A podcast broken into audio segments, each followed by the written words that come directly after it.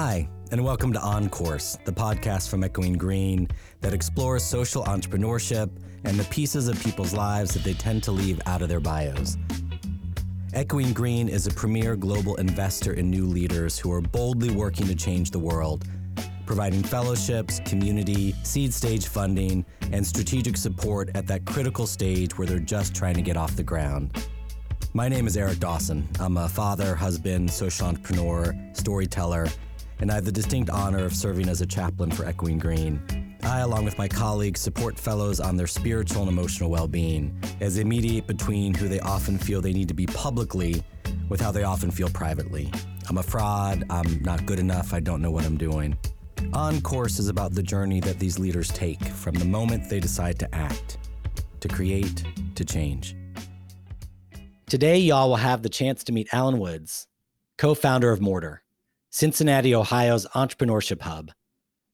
Mortar is working to create diverse communities by enabling historically marginalized entrepreneurs to access the resources needed to start and run successful businesses. Their Entrepreneurship Academy provides culturally competent curriculum and materials, one on one mentorship support, brand development strategies, and a cohort model for entrepreneurs to support each other.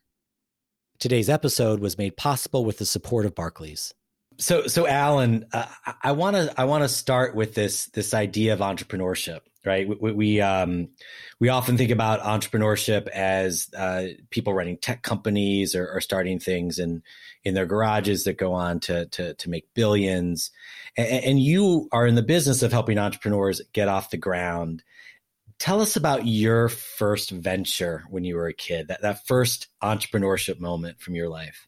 Wow. Um, i definitely remember i mean I, I, remember it like it was yesterday. I mean it was one of those things where um, i had a conversation with my parents and you know i told them that i really felt a connection to photography.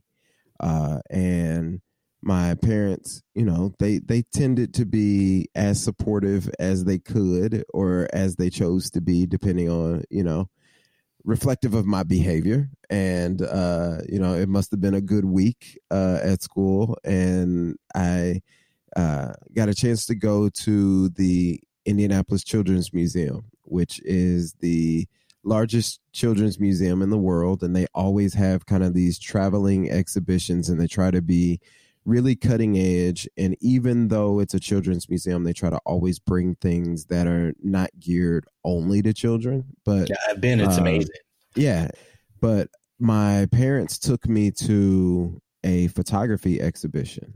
Um, and I remember just kind of walking through the exhibit and, you know, just really falling into these pictures. Like, you know, if you can imagine like someone like really being as engaged with the photos as you can be. You know, I was really looking at these images and they they weren't just pictures. It felt like it was something that I could like like if I touched it, I would kind of fall into the image. That's how connected I felt to it. And so we get to the end of the exhibition and this is the opening weekend and we get to the the end of the exhibition and I'm just like on cloud 9 and my mom tells me that some of the photographers that did the work were there. So I'm like, oh, you know, like we got to meet them. So we go over to the table and I'm just, you know, I'm talking to all the photographers and I'm I'm having this conversation about how blown away by their work, you know, I was and that I hope to one day be a photographer and, you know, one of the artists that I was talking to was Gordon Parks. Wow. And, you know, at that time, I don't understand the magnitude of Gordon Parks. I'm right. just like, first of all, this dude's mustache is cool. You know, he's got his wavy white hair. You know, he was just like a really cool dude. And he and how old are you in this moment? I was around twelve. Okay. Um, you know, I told him that I wanted to do photography, and he said something to me, and I don't remember what he said. Um, and I thought about, you know, since then I've thought about like, man, should I go get hypnotized and see if I can remember what he said? But then I saw Get Out, and then it was like, nah, I ain't never getting hypnotized like ever. So, uh, but it, it always was like kind of like this murmuring in my ear where I couldn't make out the words. But he said something to me on that day that was literally like a spark. That was like I, I was I was in a hundred percent at that point, and I told my parents, you know, I was like, I want a camera I want to do this for real. Tell me what I need to do. You know, like, do I need to bring home certain grades? Whatever. Like, I'll fix my attitude at school, whatever. I need a camera. Um, and then ultimately we end up going to this used camera store in Indianapolis called Roberts. It was like the place that everybody went that was like really into photography. Um, and telling all of my age, like there was no such thing as digital photography. So this is a film camera, you know, like um, so you know, we went and got a couple rolls of film, got this used camera. Um, my stepdad was also into photography. Um, and so he kind of walked me through how to do it. I started taking weekend classes. And from there, like that was it. That was all I needed to get started. And it, it took me a long time to realize how privileged I was. You know, like as an adult, I look back and I was like, mm. I was privileged. I was in a position where several things happened where I told my parents that I had this thing that I was engaged in or wanted to be engaged in. And the first thing they did is they purchased tickets and took me to a place. The second thing they did was invest in my talent by buying me a camera. And it was just like, then also bought me classes. So it was just like all of these things that at the time I didn't realize, hey, this is not something that everybody's parents can do or will do for their kid. And so, you know, in thinking of that, that has carried me through this entire journey um, of becoming an entrepreneur and knowing how sometimes it can just take one spark to really like ignite this entire flame in someone else. And and how does your um, skills, identity, role as an artist show up in your work now? Uh, creativity, like num- number one. I mean, I, I I asked God a long time ago to give me a constant flow of ideas and I would figure out the rest. I like the challenge. So it's just like, God, just give me the ideas and I can figure out how to make them happen or I can figure out how to disperse them to other people because I get ideas every day that I'll call a friend of mine and say, Hey, I had this idea. I think you should have it. And it's not on me anymore after that. Like you know they can choose whether or not they run with it and once i once i give it to somebody you know i, I feel like i freely give in the way that god freely gives to me. And so if i have an idea and it turns into a million dollar idea and i give it to someone else because i feel like they are better suited for it or my time just doesn't match up then you know i, I feel like it's in good hands and it's kind of up to them to determine what happens after it has been planted I love that spirit of generosity, right? And and um, you know, not all artistic, you know, communities and connections have that same spirit, but a lot of them do, right? They bring this sense of of, of, of collective ownership, right? We, we, we share ideas, we move things around, um, and, and, I think that's really powerful. Um, so uh, you fell in love. Um, yeah. and, and are still in love. And, um, this love, uh, brought you to Ohio. Um, yeah uh, my, my, my home state as well. Uh, mm-hmm. go, go, Bucks. Um, what was Cincinnati like when you arrived? You know, what I love about your work is it's it's it's based in a place, right? It's not some digital whatever. It's it's it's based in humans and streets and, and politics and, and, and pain. You know, so what what was Cincinnati like when you arrived? Um, when I first arrived, I I couldn't even tell you what it was like because I refused to leave leave the house. You know, I moved to Cincinnati kind of reluctantly. Um, you know, my wife got a, a job here. She's in media. Um, she got a position at one of the local news stations. Um, for the first several months, she was driving back and forth to Indianapolis. You know, like it was a thing where she got hired in like November or it was like September, and we didn't move until December. And she was just driving back and forth every day, which it's a hundred miles, you know. So, and, and then to make it even more of a challenge, you know, her shift that she was on, she was on the morning show that starts at four a.m. So she was leaving our home in Indianapolis at two something in the morning to get to Cincinnati wow. in time. So when we came to Cincinnati, my thoughts were we are here. This is a pit stop. You know, ultimately, she wanted to do something bigger. She wanted to ultimately end up on the Today Show or somewhere that allowed her to really kind of flourish in a larger environment. Um, she wanted to do morning news because her personality is just very bright. Um, and so she wanted to do that. So we thought that we were going to be here for three years, five years max, um, to give her time to kind of, you know, figure out what her role was going to be. And so for me, I didn't invest any of my time or energy in the city because I had no plans on being here. I was like, I don't want to make new friends. I just left an entire city full of friends. I don't want to meet new people. I don't want to network. I don't want to do any of that stuff. I want to get a job and then go to work, come home, not talk to anybody. And 200 sounds like you were a lot of fun. Oh yeah, I was I was amazing. Uh 200 resumes later, I still didn't get hired. And so I was like, but I you know, we're here. I need to do something that gets me out of the house. I was still doing graphic design. I had my own company doing graphic design. So I was doing freelance work, you know, and in the environment that we're in now, a lot of people are experiencing COVID. That's how my life was. Like I was in the house working with clients on, you know, using using video conferencing. And so I never even had to leave the house to make money. You know, I had clients from all across the country. So until it wasn't until I finally started to walk out into the community that I was like, okay, this isn't that bad, you know? Um, so two years in, I was starting to explore and really kind of fell in love with what Cincinnati didn't have. Um, I saw the potential in Cincinnati. And I think as a designer, as an artist, as someone who is always kind of looking to create something, um, it was a perfect scenario for me because I always viewed myself when I was doing design as and, and brand strategy as a like a diamond cutter you know like there is something raw that's there and underneath all of the things there's value and there's just some things that need to be cut away there's some things that need to be trimmed you know and then we polish it up and then this is what you know we create and so i saw this raw you know, gem of a city.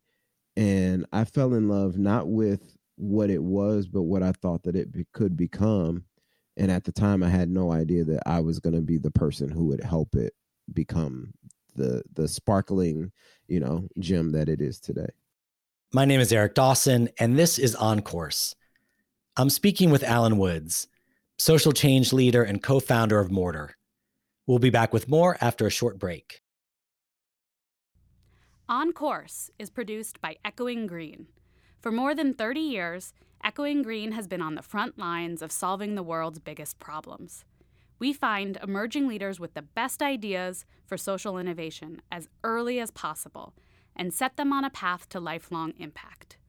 Our community of almost 1,000 social innovators includes past fellows like First Lady Michelle Obama, major public figures like Van Jones, and the founders of organizations like Teach for America and One Acre Fund. Built and refined over 30 years, our process discovers tomorrow's leaders today. Join us as we support a new generation of social impact leaders. Learn more at echoinggreen.org. Welcome back. I'm Eric Dawson, and this is On Course, the podcast from Echoing Green. Today I'm speaking with Allen Woods, social change leader and co founder of Mortar. How, how, did Mortar get started? What was the impetus? And, and, what were those early days like? Yeah, it was crazy. Um, Derrick Braziel uh, was a guy I met in Indianapolis. Uh, we had actually done an event together. Uh, we were both helping entrepreneurs. I, I, went to one of the weekend workshops he was doing. It was just kind of a roundtable for entrepreneurs. It was the first time I had ever met him. Um, but he was doing different events for like pitches where people would come together everybody would pay a fee at the door, and then it was kind of a winners take all type thing. And another friend of mine, uh, we had decided to do a one day business boot camp, and it was just going to be an intensive, all day panels, everything, you know. And I was like, we should add a pitch night. You know, I know this guy who does pitch nights. You know, we should bring him in. Uh, and he came in uh, with the worst attitude ever. And I was like, I'll never work with this dude again. He was terrible. And then, so, so, so, not not love at first sight. Yeah, no, absolutely not. But you know, then he ends up moving to Cincinnati like a year after I moved to Cincinnati, and then he's like, you know, he reaches out to me. Actually, the real story is I saw him post something on Instagram and he was eating at a restaurant that's in Cincinnati. And I reached out to him and I was like, oh, you know, like they have, you know, a taste of Belgium in Indianapolis. He was like, no, I just moved to Cincinnati. And I was like, oh, so you weren't gonna tell me that you moved to Cincinnati? Know, and so, you know, we we kind of were jabbing each other for a little while. And he told me that, you know, he had a friend he went to college with and they wanted to talk to me about something that they were considering trying to put together. Uh, I met with them. It was the absolute worst pitch I had ever heard in my life. Uh, thus, Derrick's words, not mine. But he basically said, Hey, we want to do something to help entrepreneurs in the area. The three of us have this common thread of entrepreneurship. We're three young black men in a community that is was once 90% black um, and constantly changing, and uh, people were being displaced. It's const- It's currently sixty percent black, but the the the population of black business owners in that community, um, called Over the Rhine, did not reflect that margin at all. You know, so on the street where Mortar is currently located, there were two black businesses out of about 30 businesses on the street and so he was like, We have to do something about this. You know, is this something you're interested in? And, you know, I was 100% in because, as I said, I see the potential. So I didn't look at the fact that the pitch that they gave me was terrible. It was, hey, this is an opportunity for me to actually walk out of my house every now and then and do something that I'm good at to help people to figure out how they can become their better selves if given the tools and resources. And so that was essentially how we created Mortar. So you had the team, the inspiration. You could get out of your pajamas on a, on a daily basis. Um, yeah. well, did, first of all, d- tell us what Mortar does. Like, just walk walk me through the process, yeah. and and then what was the first class like? Oh man. Uh, so what we do, um, I have to I have to tell you the full story. So you know, we we started this idea, we pitched it, you know, we we did uh, some posters and started telling people in the community, hey, we want to do these classes to teach entrepreneurship. And uh, we just knew that it was a perfect idea. And we got three applicants and we were like oh no we did something's wrong like maybe nobody cares about this maybe nobody needs what we thought they needed maybe nobody wants to open business open a business in this neighborhood you know um then someone heard about us and did an article. Next thing you know um there was like an outpouring of favor you know? We had uh about 20 applicants within the next two weeks. Uh, we had a guy who reached out to us and said, Hey, you know, I have an office in Over the Rhine that I rarely use. He had a whole nother company doing plastics. And, you know, he was like, I use this to do venture capital like twice a week for meetings, but I never use it for anything else. Would you guys like to use the office when I'm not there? Absolutely, sir.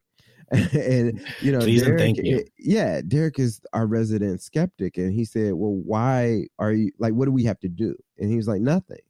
And he was like, "But then why are you doing this?" And he said, "Well, do you believe in God?" And we were like, "Yeah." He's like, "Well, God is telling me to do this." And I said, well, if I were you, I would listen to God. You know, like we, you should definitely let us use the office. And I mean, like, is God saying anything about like a hundred thousand dollar grant? Not at that time, not yet. I'm waiting. You know, but at that time, you know, we started our classes in this very small office that was about 500 square feet. We piled 15 people into the room. We, you know, found a curriculum that could get us started. And we started this process, you know, with 15 people who believed in what we were doing, though we had nothing to show for it. We had no proof of, concept. These people didn't know us. It was just like, hey, we're, we're willing to take a chance because uh, this is something that we believe in as far as starting their businesses. And they felt like, you know, maybe they didn't have anything to lose. And that's how Mortar started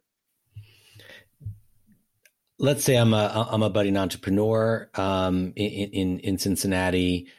I, I I apply. I get in. What's my experience like with you? Walk, walk walk me through what what you provide, what it's like, what it feels like. Absolutely. Um, so first off, we want to provide an environment that feels comfortable. Um, so from the time you go to the website, we want everything to feel very familiar.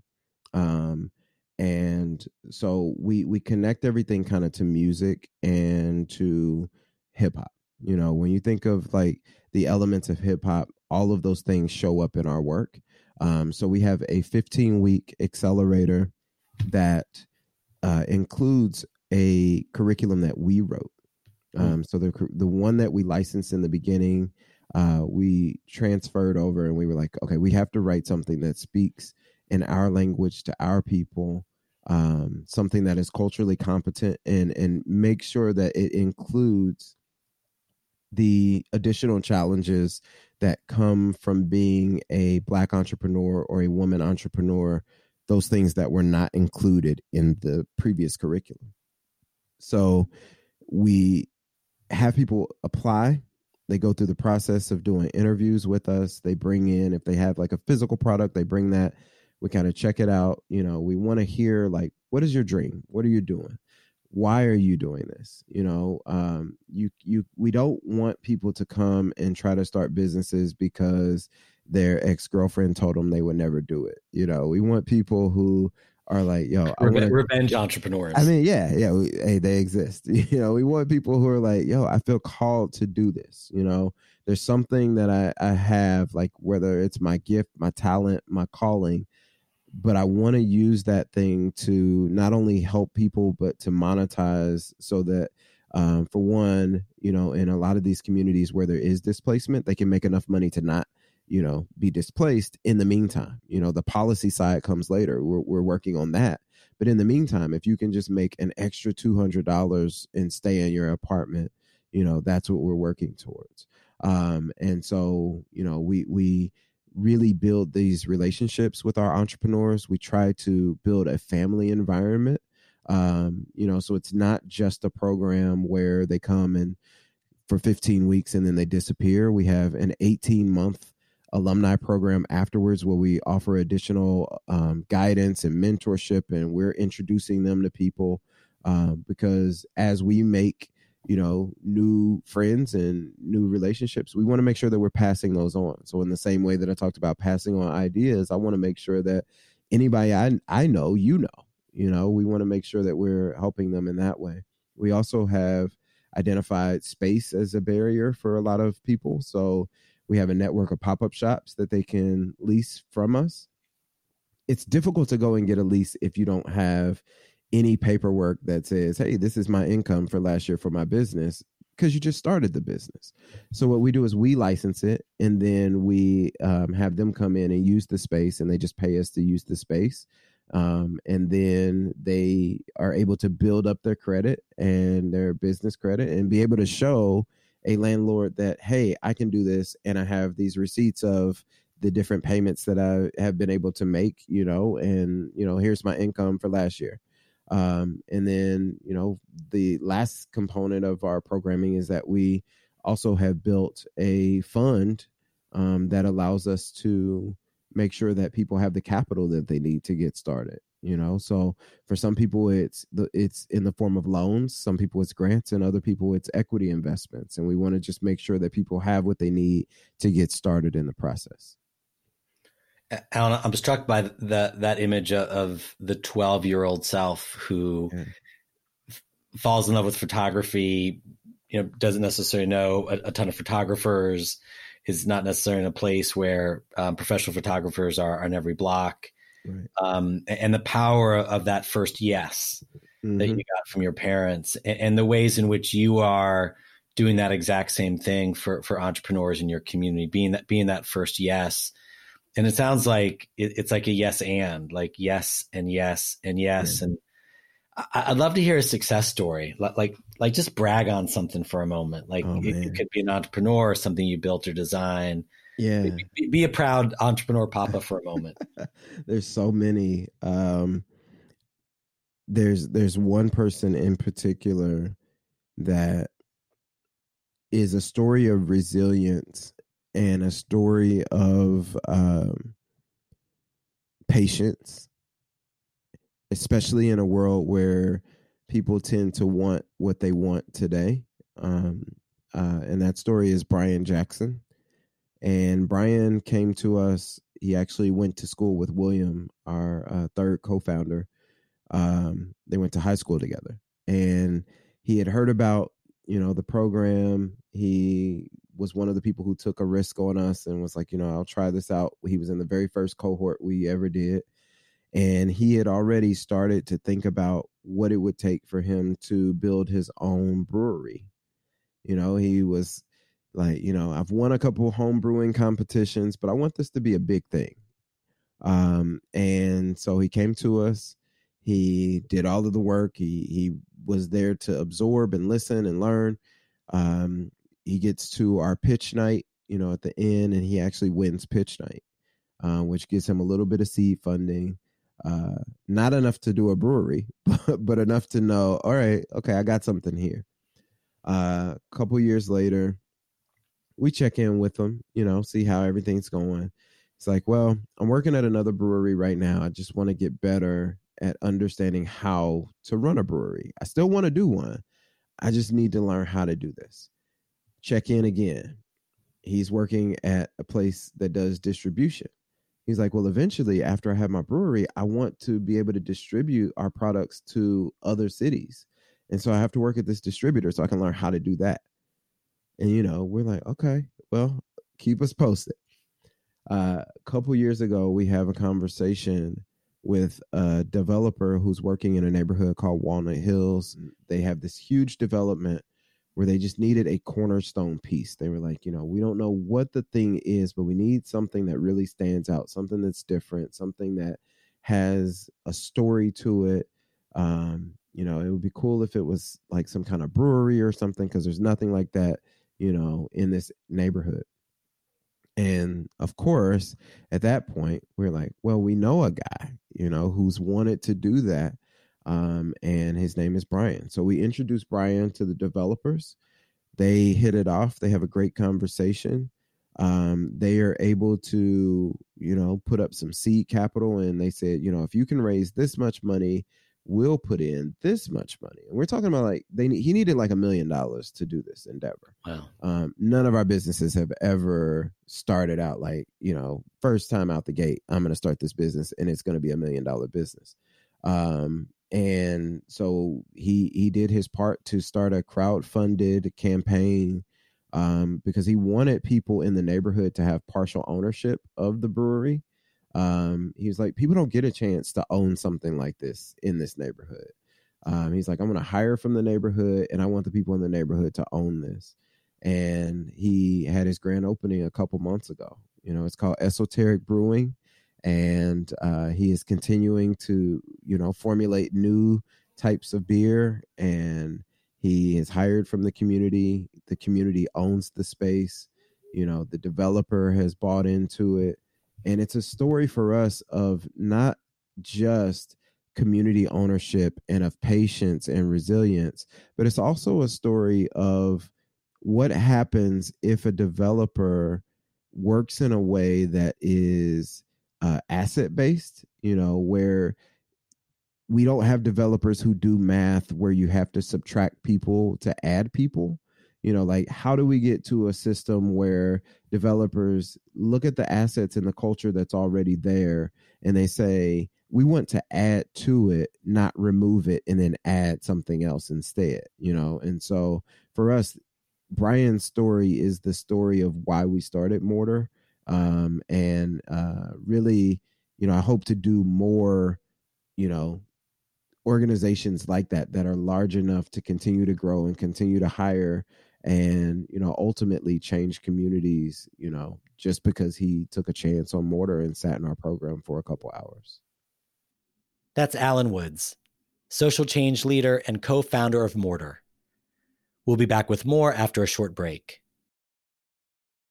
Since 2010 echoing green and barclays have partnered to support and accelerate social innovators who are building an equitable and sustainable world Barclays employees have volunteered more than 7,000 hours to help select and provide technical support to Echoing Green Fellows. Thanks to Barclays' support, Echoing Green is proud to continue amplifying the voices and solutions of innovators on the front lines of systemic change. Welcome back. I'm Eric Dawson, and this is On Course, the podcast from Echoing Green. I'm speaking with Allen Woods, social change leader and co-founder of Mortar. So, so Allen, I know a lot of the the entrepreneur space and, and language and narratives are coastal narratives, right? It's it's the Bay Area, it's New York. Um, what is it like running an entrepreneurship um, program uh, in the Midwest, uh, in Ohio?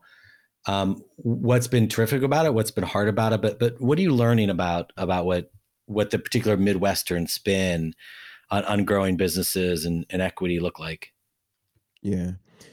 So, uh, as somebody who was born and raised in the Midwest, you know, all I know is what it looks like to work from a Midwest perspective. You know, it's it's blue collar. You know, it's not shiny you know though there are things that are happening we are not the place that people are coming to to look for things you know? Um when people were I, I have yet to see on wheel of fortune a trip to cincinnati you know like you just won a trip to cincinnati.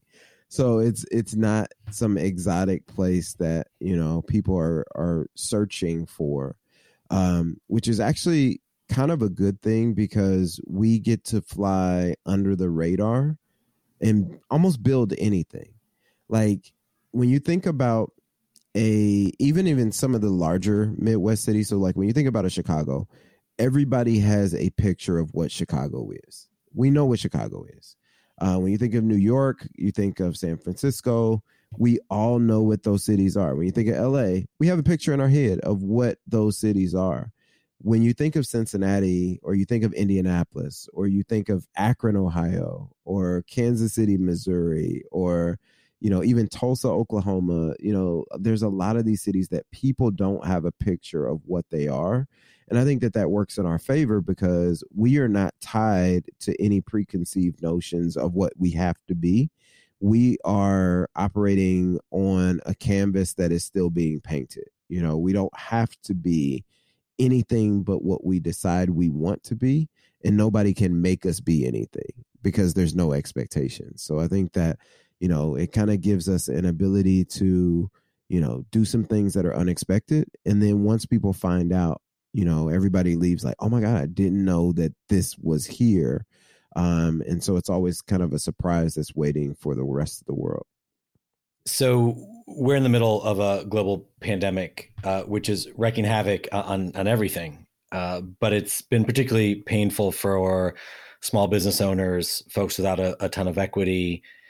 Um, I have to imagine this has been particularly painful for your entrepreneurs, your program. What's it been like? It has been um, a series of pivots for us. You know, it's it's been um, a message to us to remember that we can't quit because there are people who are depending on us.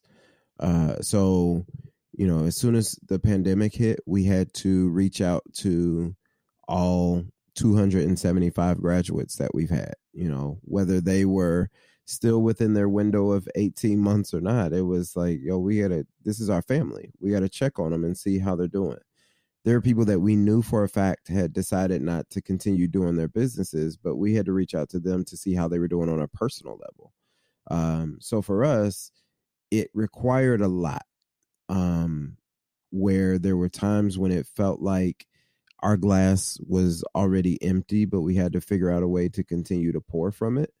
Um, and so we had to kind of figure out how we were going to continue to stay plugged into the source so that we could have something to pour out. Um, and I think that that's been this entire journey of the pandemic. And we have no idea how much longer this is going to be, you know, but I think that a lot of people are really empty right now, you know, like emotionally empty, financially empty. And, you know, people don't know how much longer they're going to need to continue to pour out. And at this point, we're just, we're doing everything that we can to keep people uplifted and inspired and uh, motivated. And we're, we're trying to help people figure out you know new business methodology and i mean things are i think that innovation comes from things like this you know because you have to figure it out you know um that's right and for us we've had we we've even started doing like virtual academies and starting to think about what would it look like to have a tech version of what we do where it's self-guided where people could learn how to kind of recover on their own you know with a link you know a link that they could just download um, you know, something that there's a free version of, you know, where you don't have to go through our program or be connected to us, but we just need for you to be okay. You know, so for us, it's just been a time of pivots, innovation, and uh, you know, trying to to be strong. I feel oftentimes in the social entrepreneur space and in the entrepreneur space, period, it's you know it's about the hustle, it's about relentlessness, it's about depletion and pushing. Yeah. What's the other side of that for you? Where where do you find rest, grace, moments of quiet? Like what is it? What is it that you find that that creates some balance? Um, all of that stuff is for the birds, man. Like I used to think like that, you know, like you know the whole hustle mentality and I'll I'll rest when I'm dead and you know while while you're asleep someone else is working and it's just like man that's it's it's so trash like it's just terrible you know um and you know it's it's it's flawed thinking and you know for me I know that there is value in rest. I know that there is like rest is not a want, it's a need, you know. So I, I am trying to be intentional about getting sleep. You know, sometimes I wake up the other day I woke up at two thirty in the morning and couldn't go back to sleep, you know, but in general, you know, I try to get sleep. I don't I don't live the life of the you know the lies of what entrepreneurship is supposed to be. You know i try to make sure that you know i rest and whether that's taking walks or um you know grabbing my camera. Sometimes i just grab my camera and just go outside and walk around the neighborhood and shoot you know for 10 minutes and hope nobody thinks I'm the feds, you know. But but you know, like who's the guy with the camera? Like, you know, but um, you know, I just find the time to do things that bring me joy and don't feel like work. Um, and sometimes that means that I'm not editing any of my photography because sometimes that feels like work. So you're gonna get these raw pictures, you know, out of the camera. Um, I started shooting film again recently actually, you know, went and repurchased the same camera that my parents bought me as a kid. Um, because I still have that camera, but it broke. And so I repurchased actually two of the same model just so I have backups. But so I'm shooting film again, you know, and, and it's cool to me to kind of go out and shoot film and not and have that delayed gratification. I think that that's one of the things that kind of is you know, refilling for me is to not have everything right now. Um, and it goes back to that conversation of patience, you know, is I'm going to take these pictures and in three weeks, you know, I'll get them developed and it'll be a surprise to me what happened because I don't even remember that I took half of this stuff. And you know, it's it's it's an experience, and I think that for me, experiences are where I am being filled right now. So many entrepreneurs are focused on reproducing the systems that we're a part of, um, and we can build new worlds. We can build worlds that mean being home uh, for dinner with our families, for spending Saturdays, taking pictures, and yeah. As a friend of mine in the church used to say, you know, even even God took a day off. Um, Absolutely. Uh, so, so Allen, I want to I want to finish with a, a, round of fast questions. First word, phrase, sentence that comes to your mind. Are you ready? That's dangerous, but yes. we like a little danger. so, if you could invite one artist, living or dead, for a walk, who would that be? Gordon Parks, so I could find out what he said. what do you know now that you wish you had known when you were younger? That I was capable what do you know now that you wish you didn't? Ooh, that the world is dark or that it can be. Favorite place to spend a Sunday afternoon? At home with my family. Worst advice you've ever been given? I don't listen to advice, so I don't know. Like um, I'm terrible at advice. Like I don't I don't know. When was the last time you laughed really hard? I don't know. My daughter probably said something. Uh, they they my two daughters are old women. We call them the aunties. I don't know why they have such old souls, but they probably said something that made me and my wife laugh hysterically. Um, Allen, for folks who want to learn more about Mortar, more about you, more about your work, how how can they do that? Um, they can find me everywhere um, at just call me Allen. I try to keep it easy. Um, and that's A L L E N. And if they want to find anything about Mortar, it is um, We Are Mortar, and that's W E A R E M O R T A R. And that's everywhere. So that's the website, Facebook, Instagram, LinkedIn, all of that stuff. Allen from Mortar, it's been a real pleasure getting to talk to you. Uh, you you describe yourself as a husband, father, entrepreneur in that order. Uh, I'd like to, in closing, add a fourth, um, which is a uh, a diamond cutter. Mm. Um, I, I, love the image that you laid out of, of your calling in life, and, and, and what I love about the idea of, of you as a as a diamond cutter um, is you're not you're not changing the fabric of of these folks who come into your orbit, um, but you're using your creativity to shape. Uh, what, what, what the best diamond cutters do is they release the light within.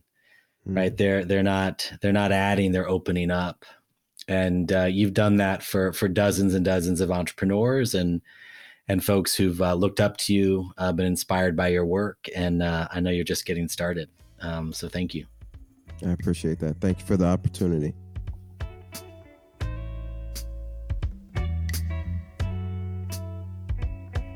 To learn more about Echoing Green, go to echoinggreen.org. And don't miss any of our episodes. Subscribe where you get your podcasts, and don't forget to leave a rating so other listeners can find us. I'm Eric Dawson. Stay on course.